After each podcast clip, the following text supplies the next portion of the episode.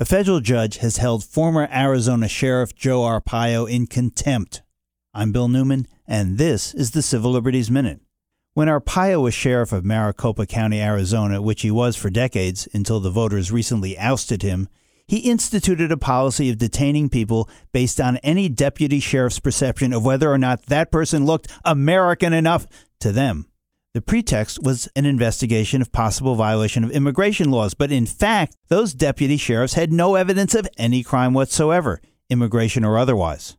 The Justice Department described Arpaio's detention policies and practices as one of the worst examples of racial profiling it has ever seen. And a federal court, after a long lawsuit, agreed and ordered him to stop. But Arpaio didn't stop.